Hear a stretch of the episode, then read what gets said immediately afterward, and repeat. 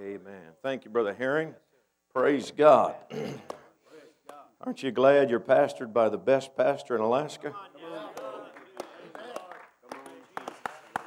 I didn't mean to run you off, Brother Herring. I, it, yeah, I'm, I, I'm, I can handle anything. Amen. Does anybody love the Word of God?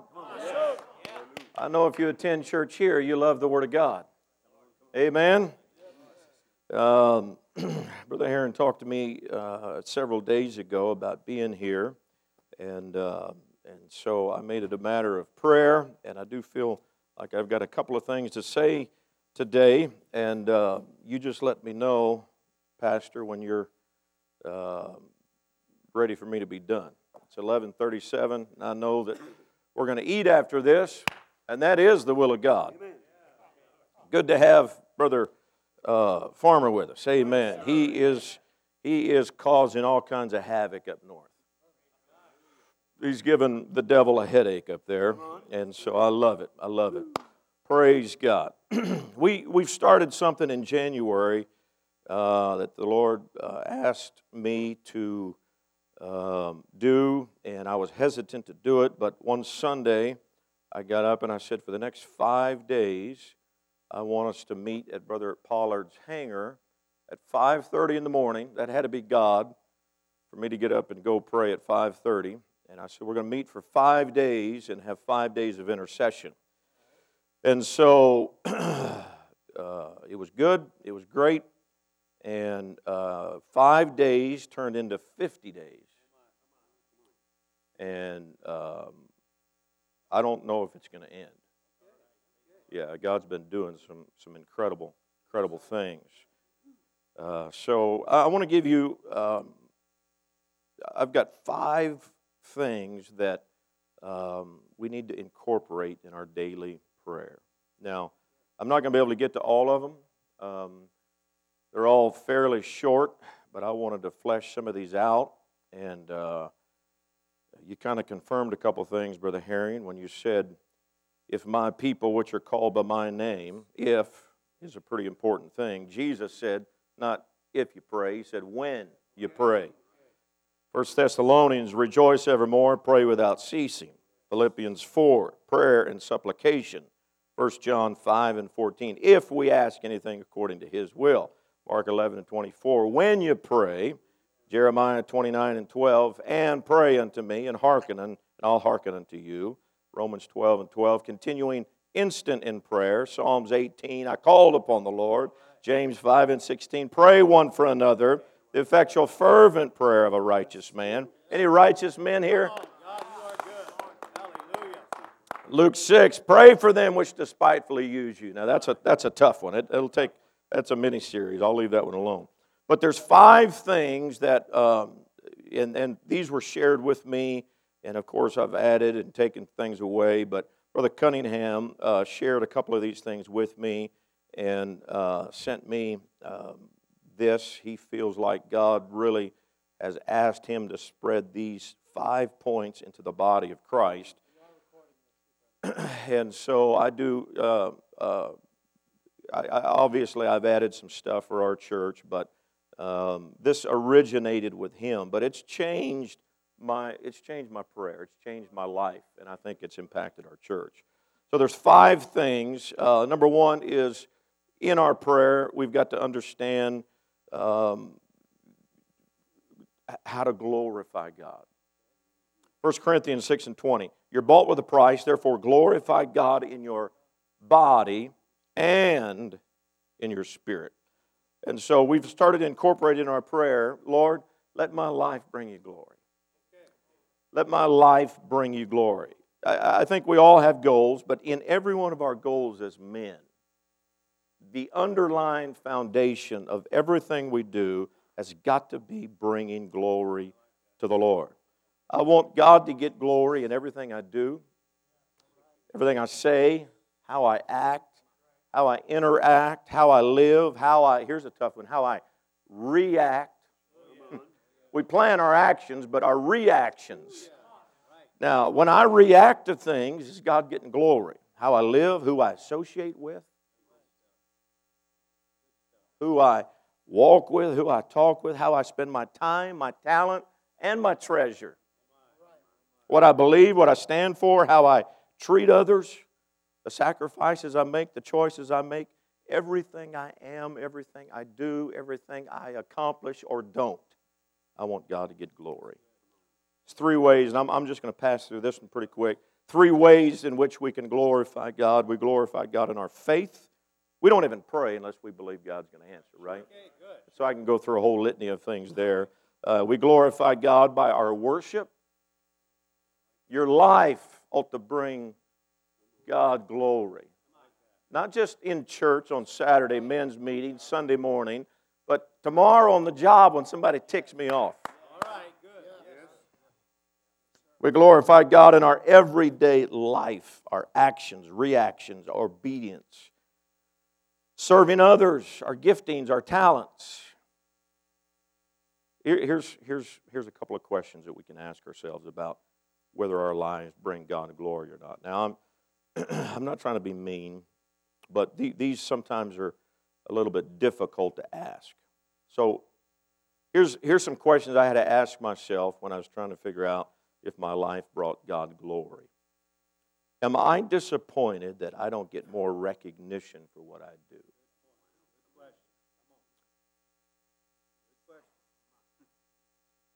When I go to church, is it for fellowship? When I go to church, is it to make business contacts? Do I justify missing a lot of church for work or play? Do I regularly make time for others, or do I see my own interests as more important? Do I honor God with my tithes and my offerings? Do I get frustrated when God doesn't give me what I ask for? Now, what am I asking? I'm asking, does my life bring God glory? Everything we do, men, has got to bring glory to the Lord. And you know, not just the spiritual stuff, in the natural. First Colossians or Colossians 1 and 18, for he is the head of the body, the church, who is the beginning, the firstborn from the dead, that in all things he, all things, say that with me, all things, he might have the preeminence. Amen. Sometimes we try to separate our spiritual life from our natural life. We compartmentalize the two. We divvy up our time and say, okay, God will give you this, but this is ours. In all things. In all things. When I'm on the job, when I'm in the woods, when I'm at church, when I'm quarreling with my spouse. In all things, I've got to give God glory. Every decision. Okay, here's the second one reflection. I'm, I'm going to read something from a different uh, translation, which I usually don't do, but it just kind of brings a different uh, perspective. James 1 23. Listen, just listen real closely. Don't fool yourself into thinking that you are a listener when you are anything but. Letting the Word of God go in one ear and out the other. Act on what you hear. Now, listen to this, verse 24. Those who hear and don't act are like those who glance in the mirror, walk away, two minutes later have no idea who they are and what they look like. Ouch. Three different opinions to consider when we attempt to reflect. We got to look at how God sees us. We got to look at how we see ourselves, and we got to look at how others see us. How does God see me? How do I see myself? How do others see me? A good spiritual mirror is as important as anything else in our toolbox. Don't ask God to show you a clear picture of yourself unless you really want to see. When we look in that spiritual mirror, it's really revealing. So we've been praying this God, let me see myself as you see me. God, sometimes uh, I, I have to question some things that He shows me. Are you sure that's me you're talking to? He sees me a whole lot different than you see me. He sees me different than I see me.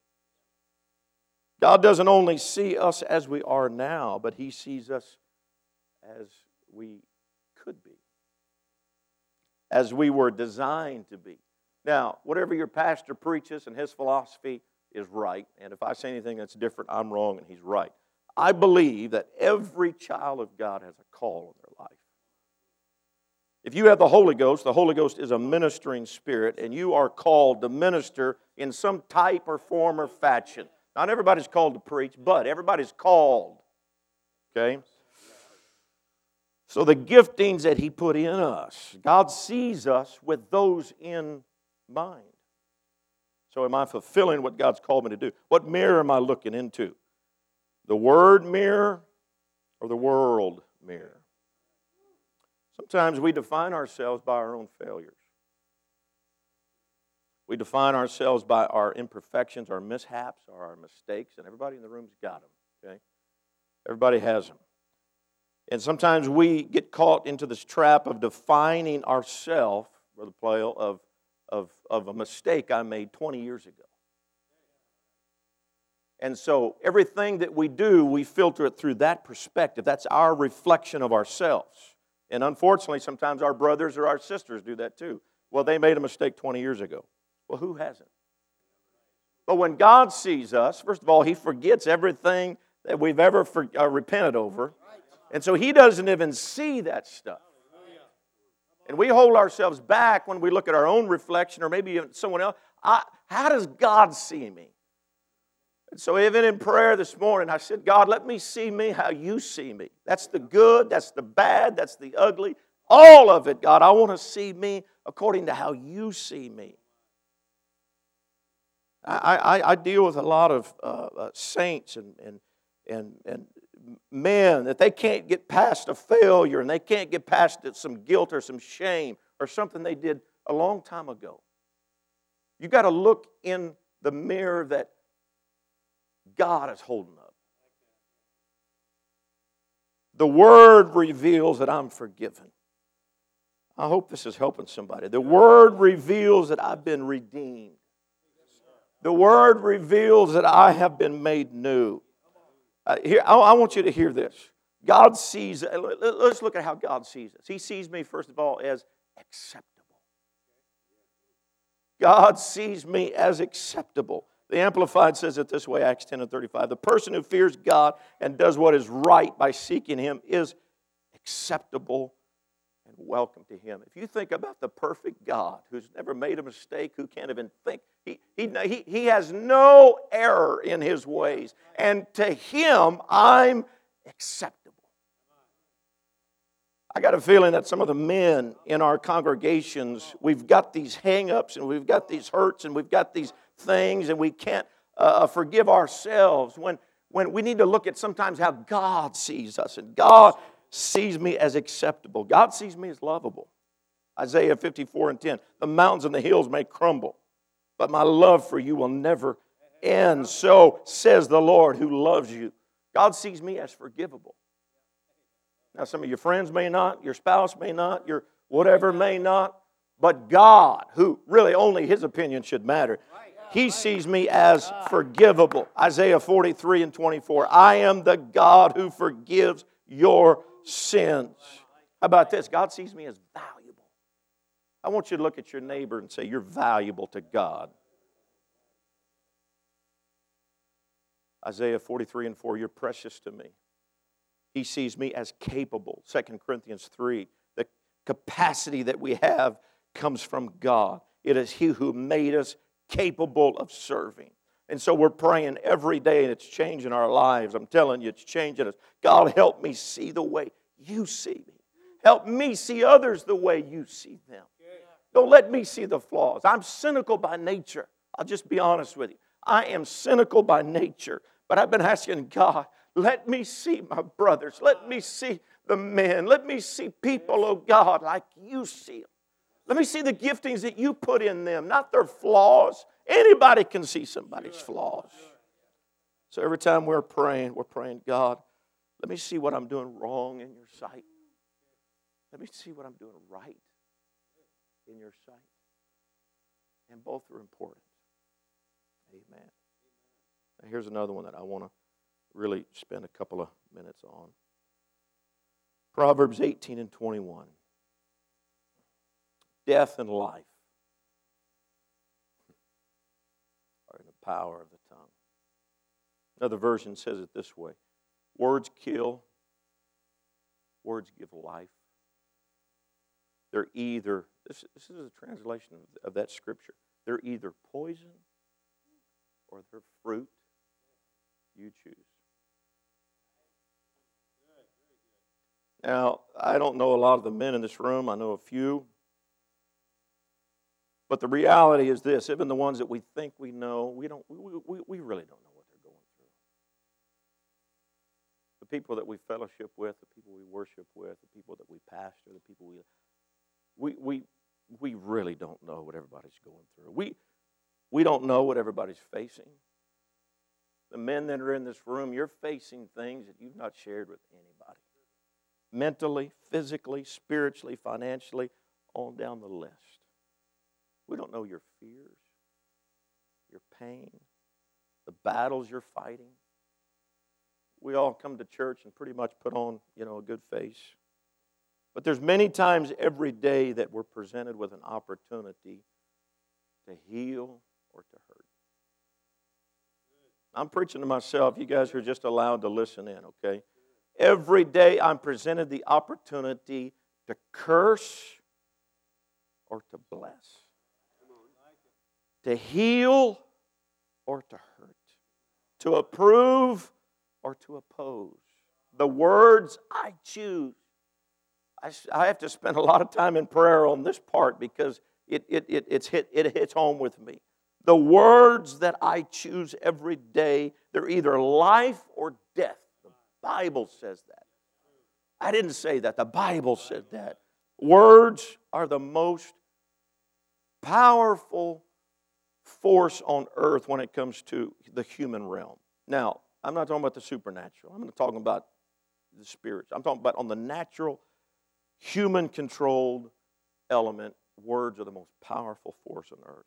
And we can use those words however we choose constructively as words of encouragement, or destructively, words of despair, dejection, discouragement.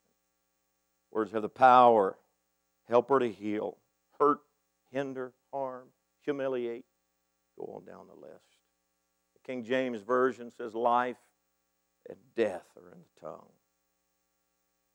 I don't know of anybody wiser that's ever lived but Solomon.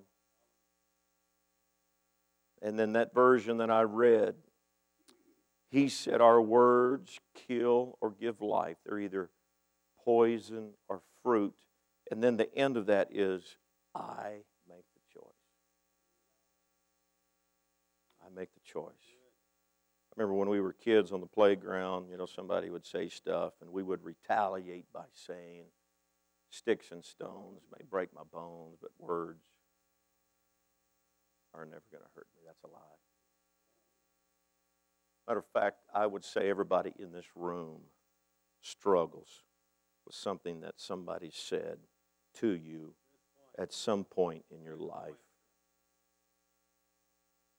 I think sometimes, Pastor Heron, it would be easier, or um, if I had the choice, I, I would rather cho- choose a physical beating. I would rather choose getting beat with a stick or a club than some of those words. You know, a, physical wound is going to heal. Sister Farmers had a terrible fall. She's in the hospital. They can't even operate until the swelling goes down. Both of her uh, bones below her knee are broken, and, and but that's going to heal. But there could be a word that is said that will wound me for 20, 30, 40 years. The power is in the tongue. Power to bless or to curse is in the tongue. Be, it'd be easier to take a beating with a club than, than to hear some destructive words. You know, I, in, in pastoring, we, we deal with people that have emotional hangups and emotional hurts and stuff that they've been carrying around. I had somebody in the office just in the last several days, and, and they started, it, it was a man, broke down, started crying about something his father said to him when he was five years old. Five years old. Now that is real. Wrong words can steal joy. Wrong words can kill hope. Wrong words can kill happiness. They can destroy self esteem. They can wipe out influence. They can kill love. They can spoil a happy gathering. Everybody's had one of those holidays. the wrong person said the wrong thing at the wrong time and it all blew up and every wrong words can break a marriage a covenant that we took before god can be broken with words they can divide a family they can ruin a friendship wrong words can pretty much destroy anything that is good or important in our life man Listen to this. Roy Allen Williams, North Carolina basketball coach, said this. This is amazing. Words start wars and end them. They create love and choke it. They bring us to laughter, joy, and tears. Words cause men and women to willingly risk their lives, their fortune, and their sacred honor. Our world as we know it revolves on the power of words. It's a fact the words of Adolf Hitler caused millions to lose their life. I was speaking this to our church the other night, and Brother Ayers, I think, sent me a text. He said there was 20 million to 40 million lives that were lost. You know how that all started? By the words of a crazy man changed our entire world.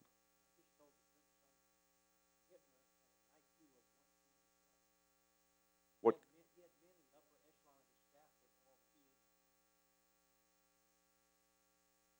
What could he have done?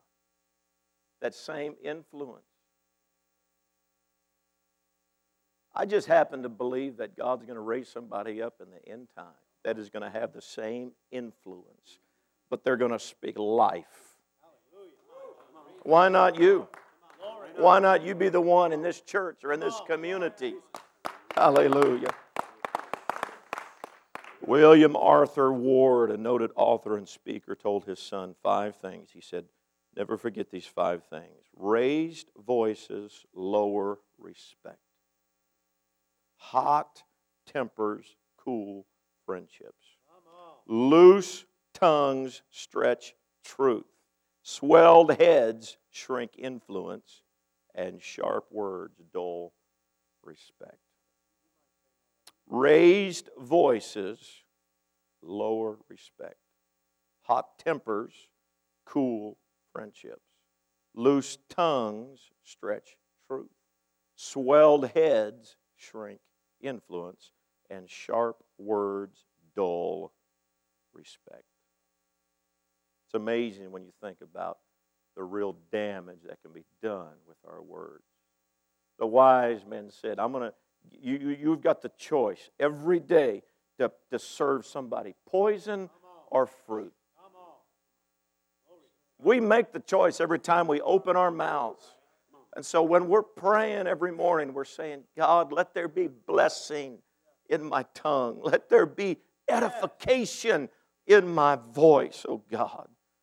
Death and life are in the power of the tongue. Words for in the form of a false testimony have you know we're, we're in a place now where technology is releasing people that have been falsely accused and imprisoned mr moss spent eight he was 80 years old he spent 40 years in prison convicted by the words of one dishonest witness. You know, if you really want to dig this out, this is one of the things that God hates. God hates it. God hates it. It's the number one job description of the enemy, the accuser of the brethren. Listen, let the devil do his job. He doesn't need any more employees. Promotions, jobs, fortunes, they've all been lost because of words. The ancient proverb says, never underestimate the power of words, for they can be more than le- they can be more lethal than a bullet or more healing than a mother's love. Now, this is amazing to me. It's a quote from the Washington Post, of all things. I hate to even say this in the auditorium. But somebody had to read the Bible. The harmful and hurtful power of words is not limited to opposing governments. Husbands and wives slice, this is the Washington Post. Husbands and wives slice and dice one another with their tongue and bring the stench of death to their marriage. Venomous words spewed by a frustrated parent leave their marks in the hearts of a child for years to come. God, forgive me as a dad. Frustrated kids who don't know their way can scream, I hate you, and scream or and sink their parents' heart like a Titanic ship. Choosing our words is what Solomon said. You've got the power to kill, or you've got the power to give life. It's our choice. Proverbs 10 and 11 The mouth of a righteous man is a well of life, but violence covereth the mouth of the wicked. He contrasts the two the righteous and the wicked. How, how, how do I determine which category I fall into? Solomon says it this way The wicked have mouths that are full of violence and words that hurt people. But he said, The righteous are a fountain of life to those around them. When people leave your company, are they edified or are they discouraged? Words of encouragement are so powerful, they're so enabling. Words of encouragement. John Maxwell said this a word of encouragement from a teacher to a child can change a life. A word of encouragement from a spouse can save a marriage. A word of encouragement from a leader. Aren't you glad for a pastor that gets into the pulpit and preaches what thus saith the word of the Lord?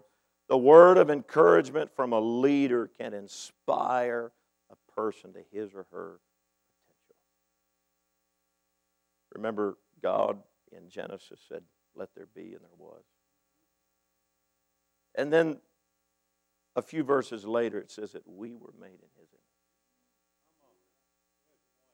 There's a power in our words, there's power. He spoke the worlds into existence. What, what have we spoken into existence? I hear my wife praying all the time. She says, Lord, put a watchman. Put a watchman at my mouth.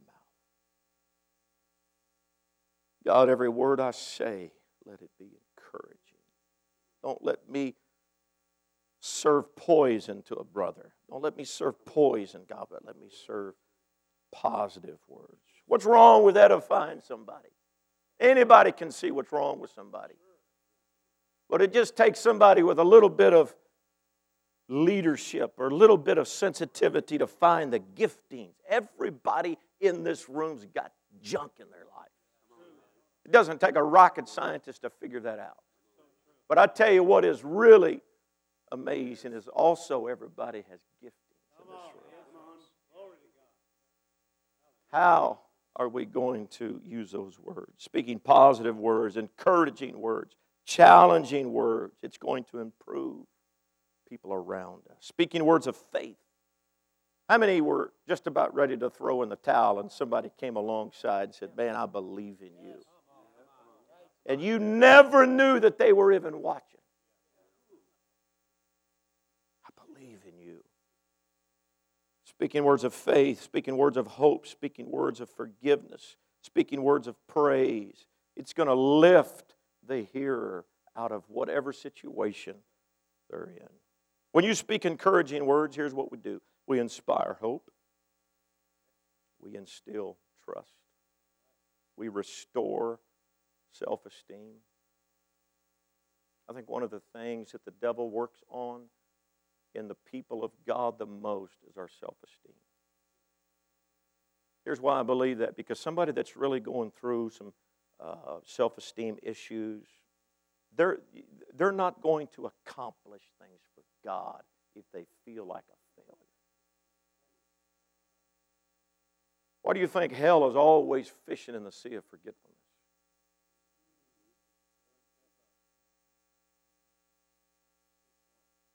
I wish we'd stop looking in our rearview mirrors. I wish we'd stop looking behind. You know, Paul had some issues in his past. Paul was prejudiced. Paul killed Christians. He didn't have a good resume. That's why he said, I'm going to forget those things which are. If God forgot them, why shouldn't we? Mm. When we speak encouraging words, we restore self esteem. What would the kingdom of God be like if people were edifying one to another? We walked out of a fellowship meeting, we walked out of a gathering feeling better about ourselves than when we came in. We would give hell a headache, I'm telling you, we would. We would create some havoc in the kingdom of darkness. Amen. We, we, we, we, we create goodwill, we challenge, we inspire, we give direction, we can heal brokenness. The power of life or death is in the tongue. We can persuade, we can relieve pressure, we can change a life, we can give counsel and direction. Ephesians 4, another translation. Don't let any evil talk come out of your mouth. Say only what will help to build others up and meet their needs. Jesus help. So we've been praying. These are, these are five things we've been praying every day. And I, I kind of get stuck on this one because it, I probably need the most help in this area. Lord, let my tongue be a blessing. God, let edification be at my core. Let it be, oh God, what's in me. Let me see others as you see them, God, so I can edify, so I can lift, so I can be a gift to the body. A gift to the body. You know what? There's enough brokenness and there's enough pain and there's enough wounded people out there. They don't need to get that from a brother or a sister. But if we can serve fruit instead of poison. Oh, God. Oh, God. God, help me to have blessing in my tongue. The other two, I'll, I'll get to some other time, but uh, I, I want us to stand together. I want us to pray. God, let me, let me be a lifter, Lord. Let edification be in me, God. Put a watchman at my lips, oh God. Help me to see a brother or sister as you see them, oh God. Oh Lord, don't let me serve poison, God, but let me serve fruit, God. Let life be in my words, oh Lord. Let encouragement, God, be in my words. When I speak with somebody, God, let them leave edified. Let the Holy Ghost speak through me, oh God. Let me see, oh God, how you see. Let me have compassion that you have, God. Let me see as you see, oh Lord. Forgive me, O oh Lord, for every word that I've ever spoken that's hurt somebody, God. Forgive me for every word, oh God, that's ever wounded somebody, God. Remove it, oh Lord, from me. Let it be, oh God, not in me, but let there be edification. Oh God, let my mouth be a blessing to somebody, Lord. Let, oh God, every word that I speak, let it edify, let it heal the body, I pray today. Man, let's just talk to God for a little bit. Oh, God, let us edify the body. Let, oh Lord, there be a common bond of edification in our spirit, I pray. In the name of the Lord Jesus Christ, minister to these men today, God. Minister to these men today, Lord. Hallelujah, hallelujah.